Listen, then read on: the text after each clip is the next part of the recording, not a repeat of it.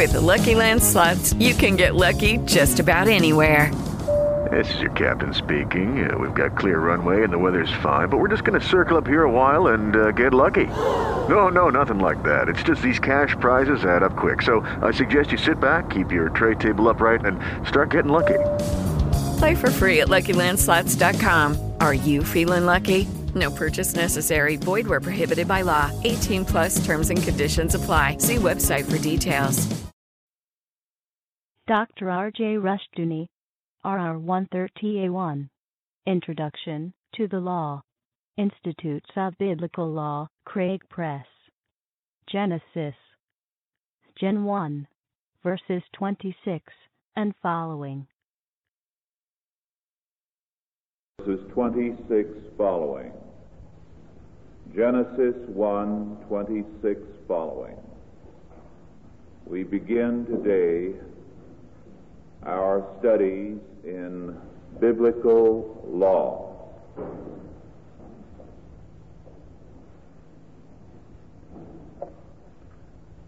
Genesis 1 26 following.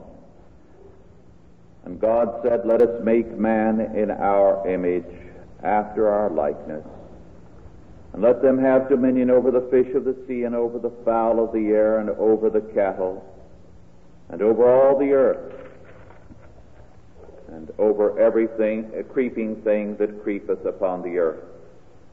So God created man in his own image. In the image of God created he him, male and female created he them.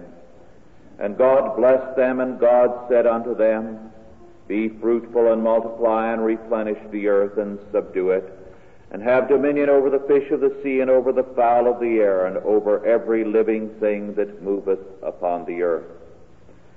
And God said, Behold, I have given you every herb bearing seed which is upon the face of all the earth, and every tree in the which is the fruit of a tree yielding seed.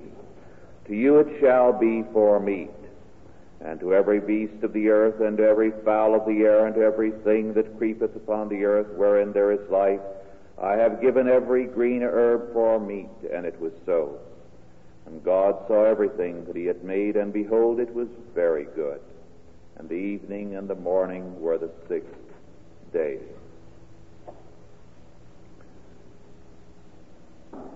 As we begin our study in the meaning of biblical law, we shall deal with the law, first of all, as revelation and treaty. Before we begin our study of biblical law, however, it is important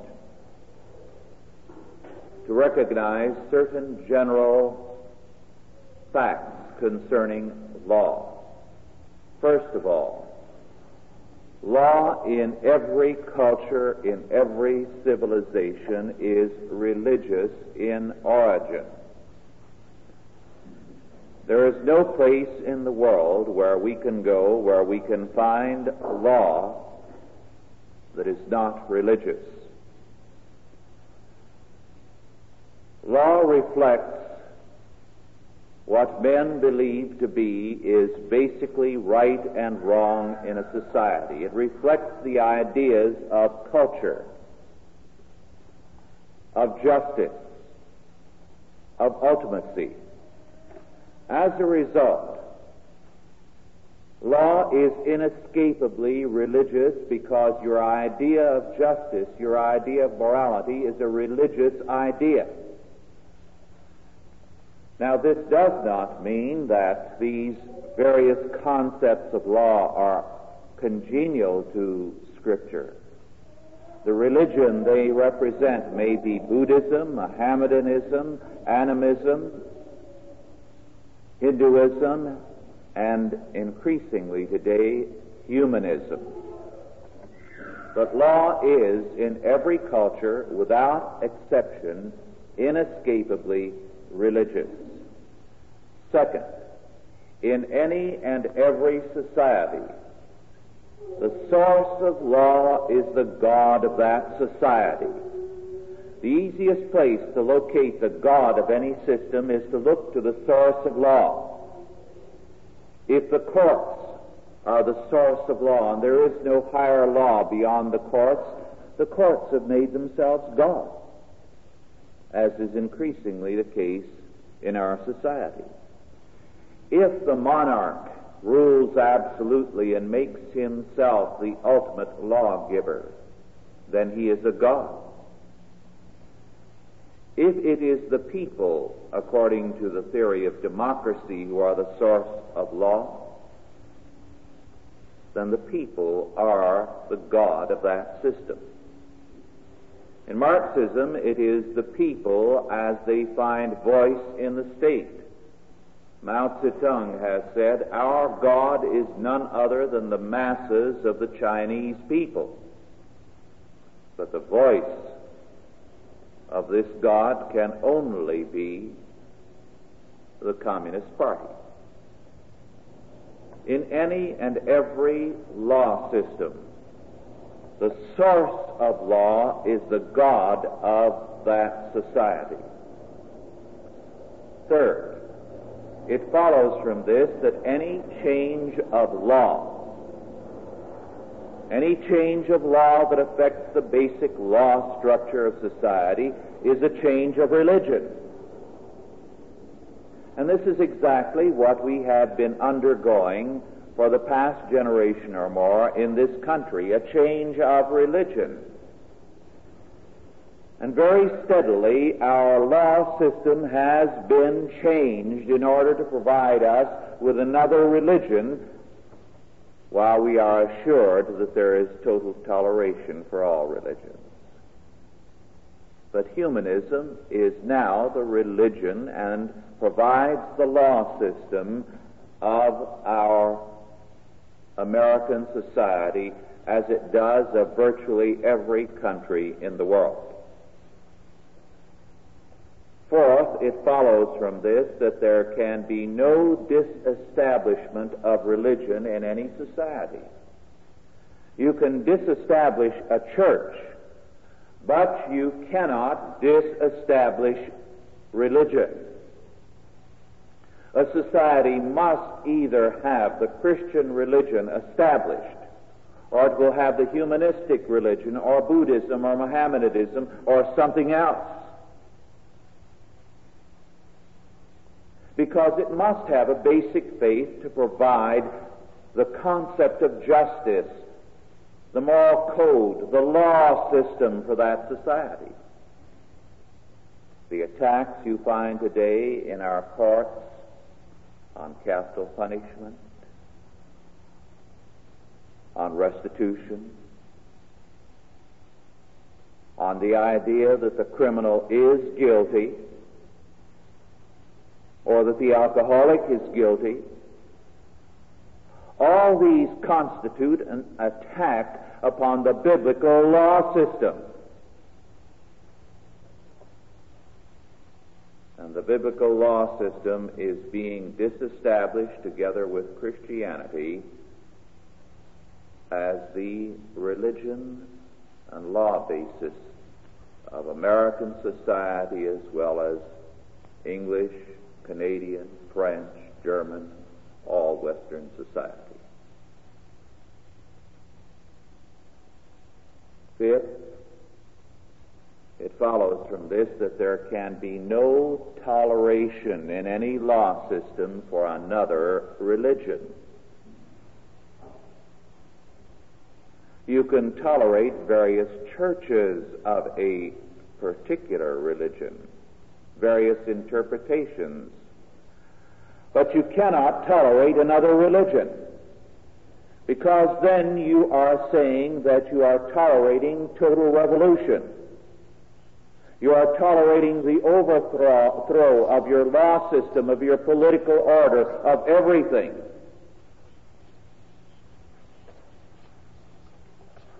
By tolerating humanism, this is exactly what we have done. Humanism is at present in the mopping up stages of its revolution against Christianity.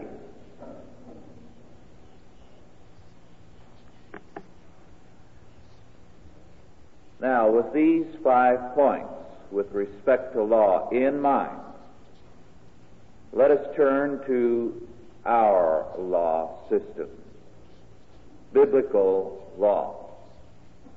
Biblical law made possible the tremendous growth and progress of Western culture.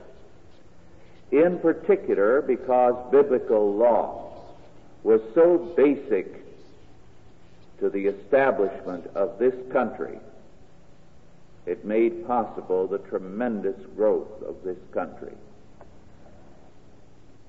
In analyzing biblical law, therefore, it is important, first of all, to note three characteristics of biblical law. First of all, for the Bible, law is revelation. The very word for law in the Bible is Torah. Torah. T O R A H. Now, the Jews use the word Torah for the Mosaic law, but in the Bible, the word Torah is used for the whole of the Bible, for the prophets as well as for Moses, for the books of history, for everything. It means divine instruction, the divine word, the divine teaching. So the whole of Scripture comes to us as the one word, the one law of God.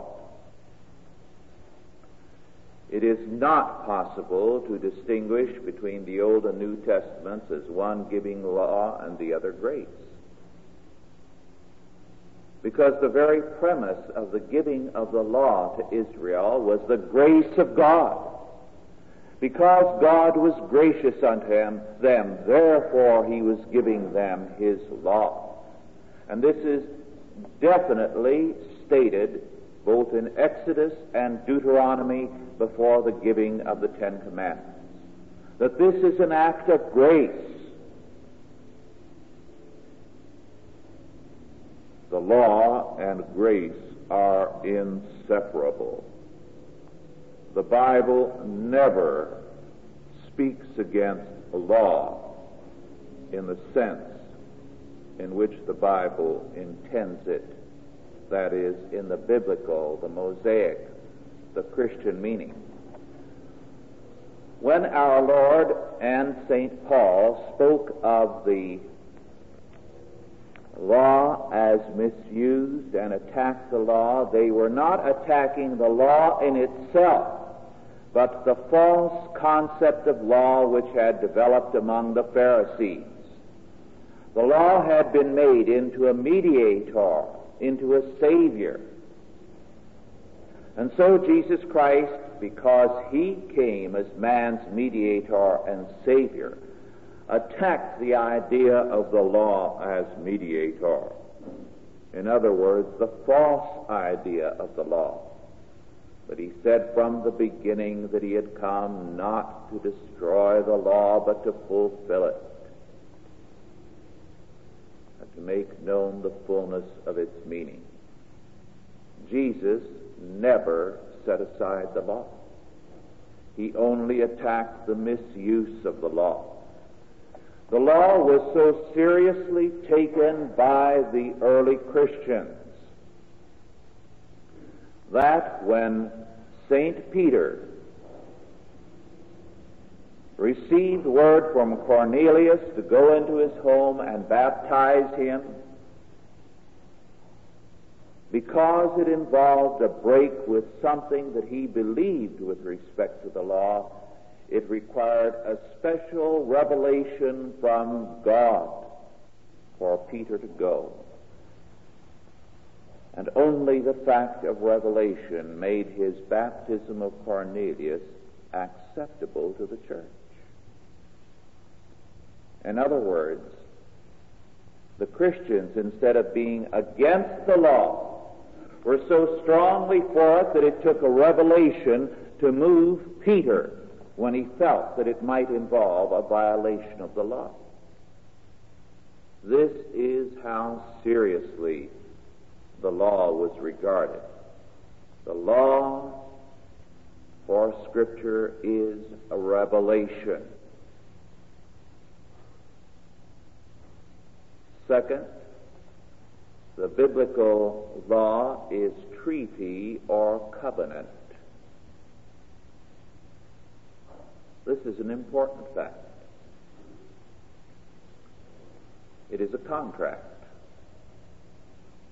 It is a contract which God enters into with man as an act of grace. Man does not deserve anything from God's hands, but God in His sovereign mercy gives man His law and summons him to be His people. Now in Sunday school picture books and Bible story picture books, when Moses is shown with the two tablets of stone coming down from the mountain, one tablet will be pictured as having five commandments and the other five. Sometimes four and six is the arrangement. And this is altogether wrong. In reality, each of the tablets had all ten commandments written perhaps on both sides, but all ten appeared on each of the Ten Commandments. Why?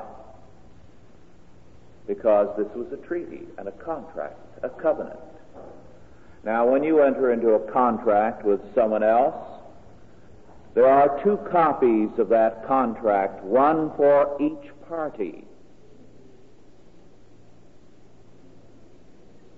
So that each party might know the terms thereof. Now, the Ten Commandments is the summary of the whole law of God. Was given to Moses in two contracts, two copies, so that both as they were placed in the most holy place would be there as a witness. There was the meeting place of God and His people. There the two copies of the treaty, one for each party, were kept as a reminder to both of the terms of the treaty, of the covenant. The language of the giving of the law is exactly the same language that you find in the ancient world in all treaties. In this case, the sovereign, the suzerain, was God. When His mercy gave to those whom He took under His protection, even as an emperor entered into a treaty with the small powers around him, and declared that if they would obey him and yield him tribute, he would protect them.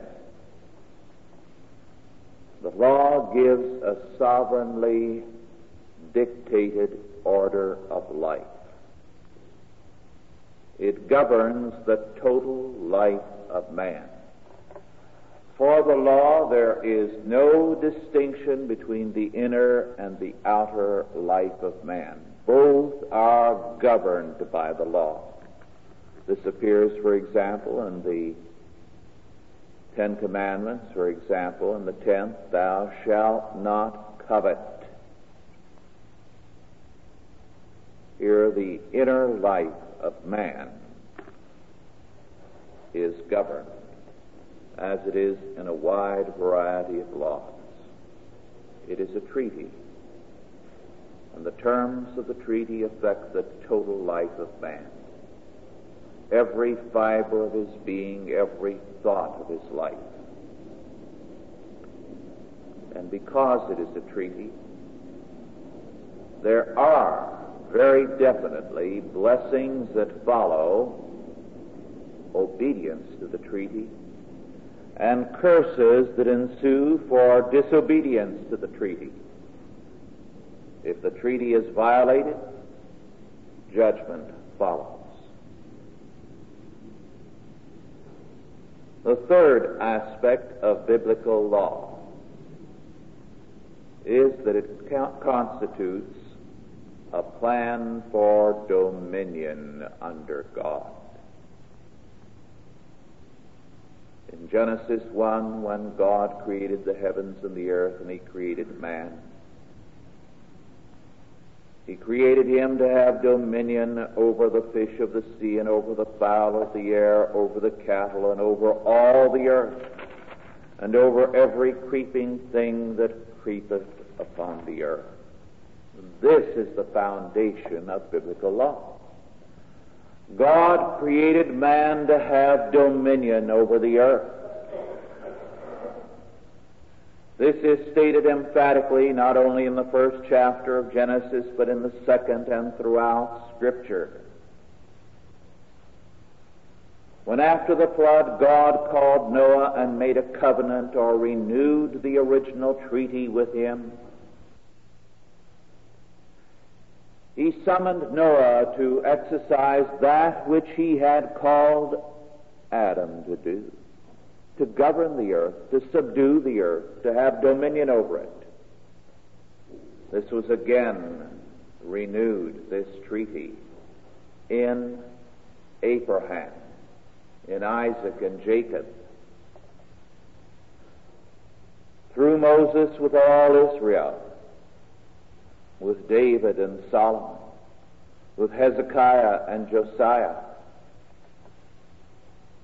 and in Jesus Christ.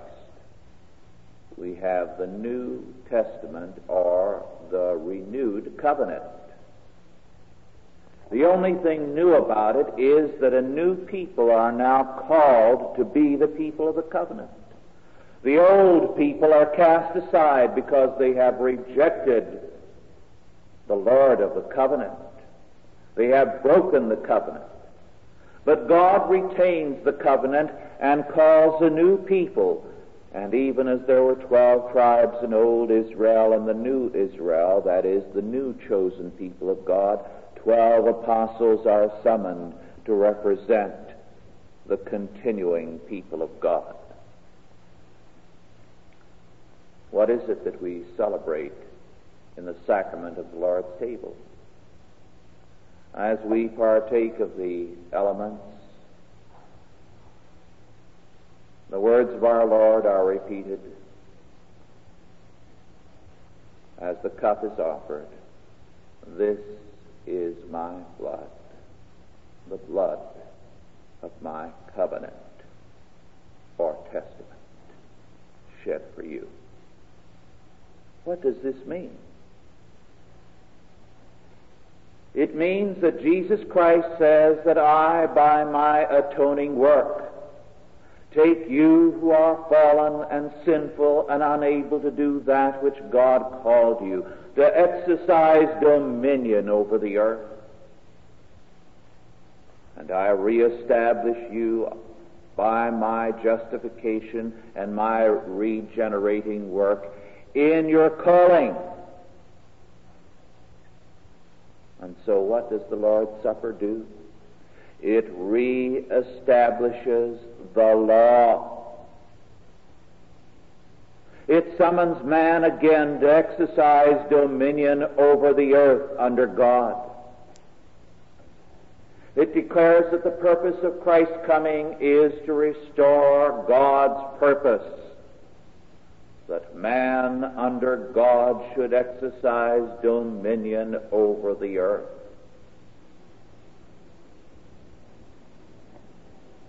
People of the law are now the people of Christ. And Christians are called now to inherit the earth, to exercise dominion over it. The biblical law is therefore the law for Christian man and Christian society. The biblical law was applied very early, and it made possible the growth of Christian Europe. Feudalism was an application of biblical law. The words feudalism and federalism are closely related. And feudalism simply meant a decentralized local kind of government with very little authority at the top. There were all kinds of varieties of local government under feudalism. There was the local lord and his manor, there was the local township, there were the local alods or owned by the farmers who governed themselves. There was a wide variety of forms of local self-government. But it was an application fundamentally of biblical law. What the Puritans did was to revive this and apply it to this country. And the Bible was the law of this country for the first two centuries or more.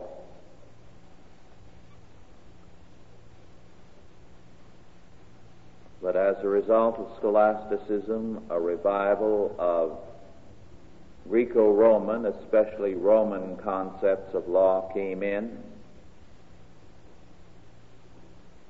And these exercised throughout the latter Middle Ages and on the Reformation a preponderant influence. For example, Calvin, who otherwise was so perceptive in his analysis that nations need not follow biblical law, but the common law of nations. Now, the common law of nations was Roman law, natural law.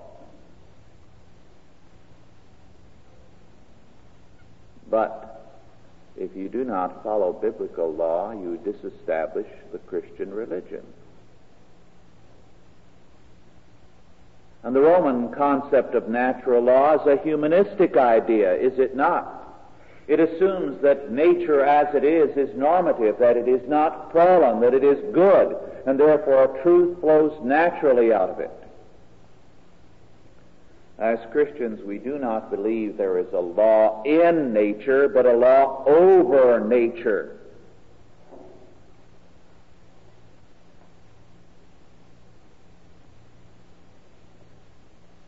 and to follow this idea of the common law of nations or natural law is to go astray and to become humanistic. And since both Catholic and Protestant scholars did this so extensively in modern times, is it any wonder that they find society around them becoming humanistic? And is it any wonder when they go out in the mission field, their pupils turn out to be humanistic revolutionaries? For example, two European theologians have written concerning the state that, and I quote, it is to be God's servant for our welfare. It must exercise justice, unquote. That sounds fine and it's biblical. But if you deny biblical law in favor of natural law, how can the state be God's servant without God's law? They say that the state must exercise justice, but what is justice? There are as many definitions of justice as there are religions. Our problem today, is it not, is that we have the humanistic idea of justice being rammed down our throats when we deny it. We believe in the biblical doctrine of justice. It is no wonder that these two European theologians then go on to say a little later, and I quote, a static legislation valid for all times is an impossibility, end of quote. A static legislation valid for all times is an impossibility. They've just parted company with God, have they not? Because God says, Thou shalt not kill is valid for all time.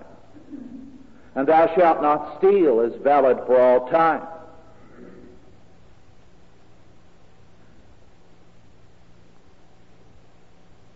You either stand in terms of revealed law or you do end up in relativistic law, where nothing is valid for all time, and the law can change because truth changes.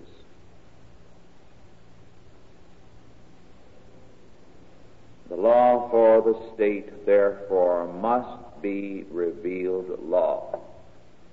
It is the only means whereby man can fulfill his creation mandate of exercising dominion under God.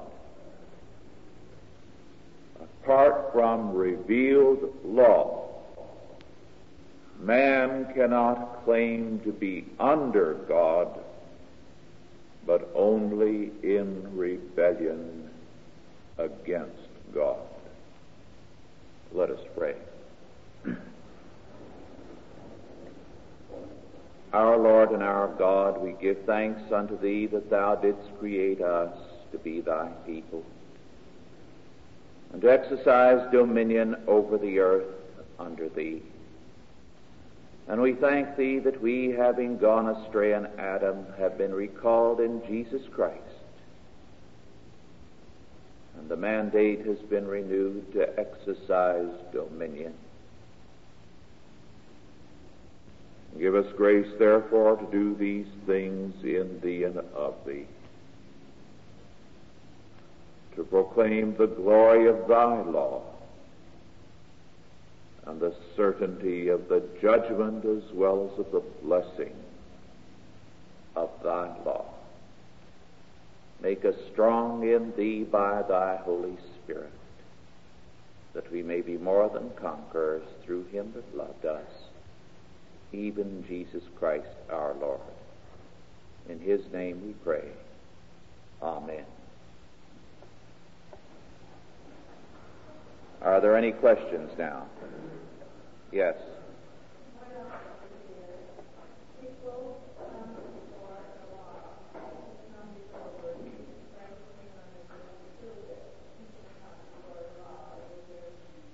Could you speak a little louder?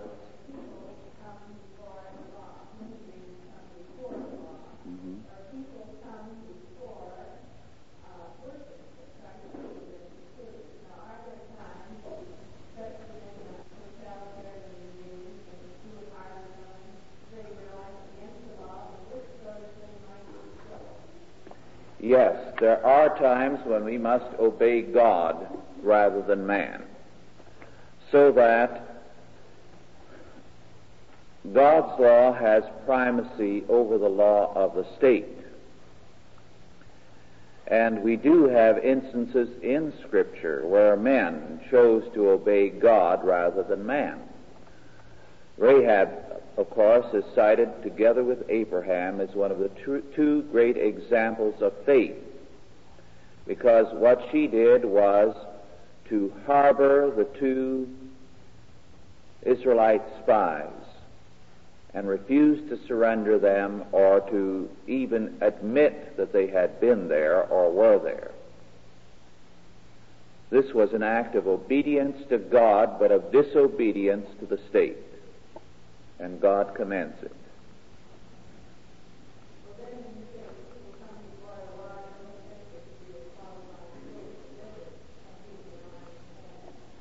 Yes, we shall deal later on as we come to the law, because we are dealing with God's law, you see, not the law of the state, basically, but God's law for the state. And since God is the lawgiver to the state, God also limits the extent of obedience to the state. It is all times qualified by a primary obedience to Him. We shall deal with this later on in at very great length. Yes. Under Christian Reconstruction, do you see any practical outline or possibility or individual footsteps in which Christians could secede from humanistic society and establish a new order, a new government to which they could give their allegiance, support, and latitude in meeting the existence of organized and focused people, a Christian fellowship which could extend to outdoor living? You cannot secede from existing society, but a society or a state can secede from life. This is exactly what the various governments of the world today are doing. With their humanistic law, they are seceding from life. They are committing suicide. Just before I left, there was a phone call telling me of a telegram from Franz Pick about what's happening financially in Europe. You may not know it, but we are on the brink of a gold embargo and devaluation. Gold uh, shot up rapidly in Europe. Uh, it passed $50 an ounce yesterday morning in Europe and $60 an ounce in Asia, and the dollars are increasingly regarded as worthless, as are the euro dollars. What's happening? We are seceding from life. We are committing suicide. And the various nations are doing the same thing because they are violating God's laws for economics. What we must do, therefore, is to step aside from the course of suicide and prepare ourselves for the future. Because as things stand, the various countries of the world have no future. Yes.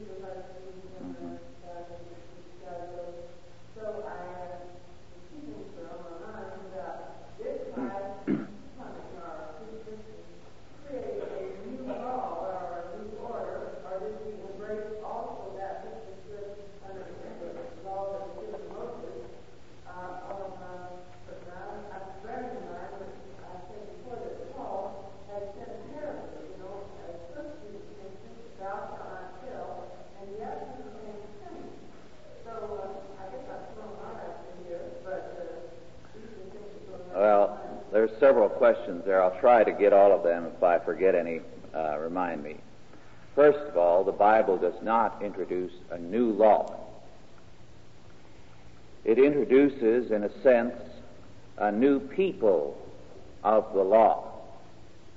In other words, Israel is set aside and we are put into their place. We are the new people of the law.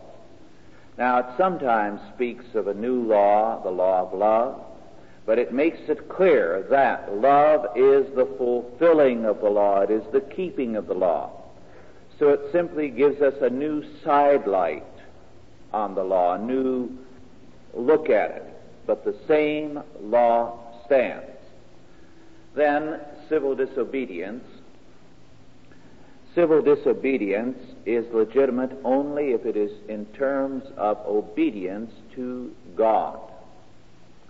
Now, a society can have civil disobedience in terms of its basic premises. For example, in feudal society and in colonial and early American society, a man could legitimately have grounds for civil disobedience if he said, what the courts or what the authorities are doing is contrary to Scripture. It is contrary to the canon. Canon law means rule law, the rule being Scripture. Therefore, I appeal to the fundamental law, Scripture, as against what has been done or enacted so you are appealing from a lower law to a higher law that was recognized by the society. Now, what is civil disobedience in our society? We are humanistic. Therefore, what is ultimate with us? It is man. Man is God. So, what do those who are guilty of civil disobedience do? They appeal from the law of the state to the higher law, which is man. And they say, I refuse to obey any law which is not of my making. I appeal to the higher law of our society. And this is why, of course, in part, Our college authorities and our civil authorities are so helpless in dealing with these people because these people are appealing to that which they believe in. And their only recourse is, but we're trying to do all these things. We'll get there. Just be patient with us. But these young radicals have them over a barrel. They're pursuing the logical implications, which is anarchy. Because the end result of humanism, as Karl Marx clearly saw, he said the logical result of humanism is anarchy. Total anarchy. It's the only logical thing you can believe in. But, since anarchy is not practical, we will say the only thing we can do is the most practical step, which is total dictatorship. The Christian in this situation must stand in terms of God's higher law. But our Lord says, Be wise as serpents and uh, gentle as doves. In other words, we are not to sacrifice ourselves foolishly and needlessly. We are to make a stand only when it really counts, unless, of course, it means renouncing Christ or uh, betraying everything we believe. But we're not to throw ourselves away foolishly on causes. Yes. I can't tell uh, what Bible records that uh, uh, they uh, fall back on, but these uh, civil rights leaders, uh, followers of Martin Luther King, are telling many of the people, uh, Negro people who uh, are um, nominally Christian anyway, that they are appealing to the higher law, and of course these people interpret it as being God. And I am not sure, do you know what you uh, we have a friend this week that told us about uh, her maid who has been re- very religious, and now she says that according to the Bible, uh, Martin Luther King is right in appealing to uh, the Bible and God Yes. for their Right. We are in a period of transition, so that although the, these people, King and others, are basically humanists, in order to delude people, they appeal also to our higher law, but abusively.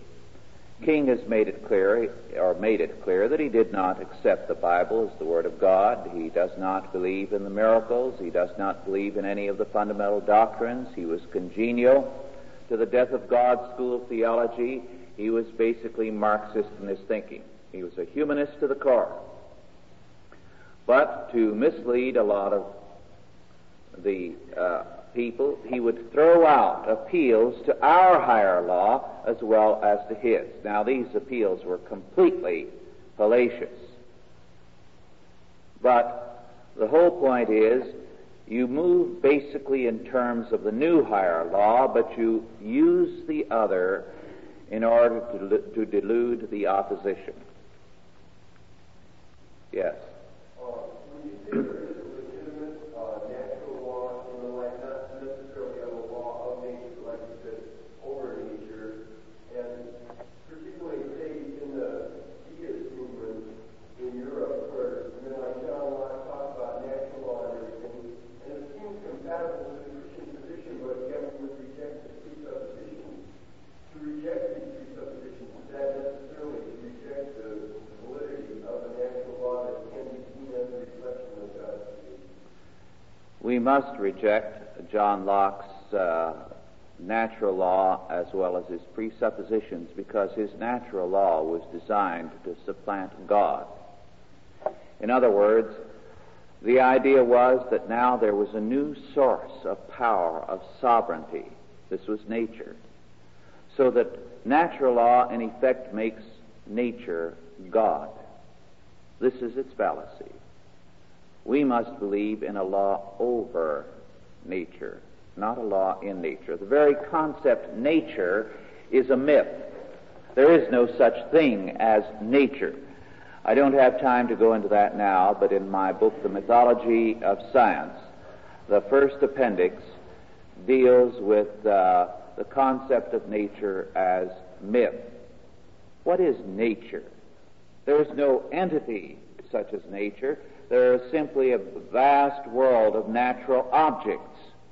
But to personify nature and see this personification as a source of law is a religious uh, approach to this world as though this world were God. And this, of course, comes out of paganism. It was not the Christian idea. Through St. Anselm, uh, medieval Europe had a very different concept. It was only with Abelard, who was thoroughly heretical, that this was introduced into the heart of the church.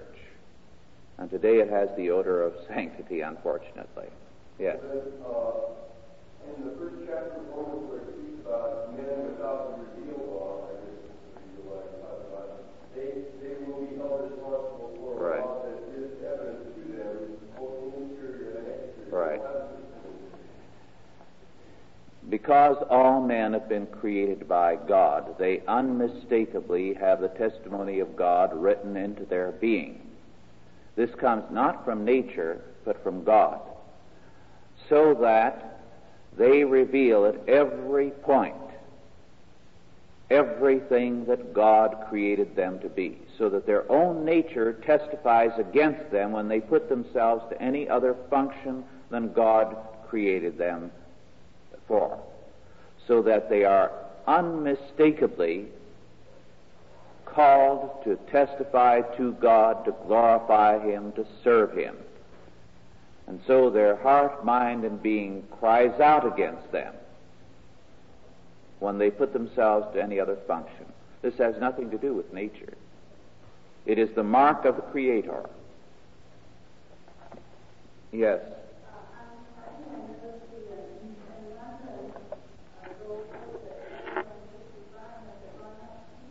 Yes.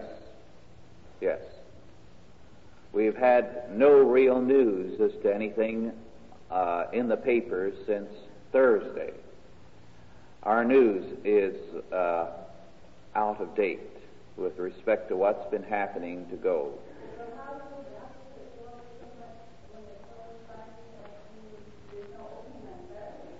Uh, we were given Thursday prices. You see. The whole fact has been uh, kept from us so that, and then when we were told what happened Thursday night, it was, uh, there was no reason for this new gold rush. Supposedly it was just a freak. Actually, it's a total loss of confidence in us and in all the various governments, but especially in us. Yes. A person went to buy gold, price like gold, comes in, I think it's because of New York State got to have I'm not an investment counselor. I don't know about that. But we are in the midst of an economic crisis. Our time is virtually up, and this is something we should welcome, even though it hurts us, because it is the judgment of God. It does demonstrate the validity of God's laws. And these people have been operating on the basis that there is no God, and therefore the economic laws that men have always recognized would not work. Well, in spite of everything they can do, it is working. They're conspiring right now to break the price of silver in order to shatter public confidence. What they're going to do is to deny collateral on silver to banks. Banks, in other words, cannot hold silver as collateral, which means all the bullion and coins held as collateral by the banks, which is millions upon millions, would have to be dumped overnight, which would depress the price. And then they could turn around and say, You see, we told you gold and silver are worthless, and you'd lose your shirt speculating on it. It's dropped because it's worthless. And it would drop to a dollar seventy or less from uh, two fifty three or better now, spot price. But it would only climb back up. But the idea would be to shatter public confidence. The whole point in all of this manipulation of the markets by the various governments is this. They want to prove there is no law, no economic law, because they want to prove there is no God who gives that law. In other words, the only God is the state. This is a religious battle.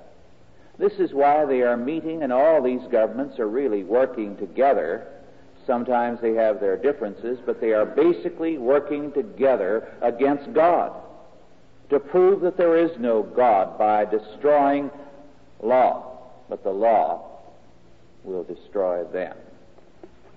Well, our time is up, so we stand adjourned. Authorized by the Chalcedon Foundation. Archived by the Mount Olive Tape Library. Digitized by ChristRules.com. Lucky Land Casino asking people what's the weirdest place you've gotten lucky? Lucky? In line at the deli, I guess? Aha, in my dentist's office.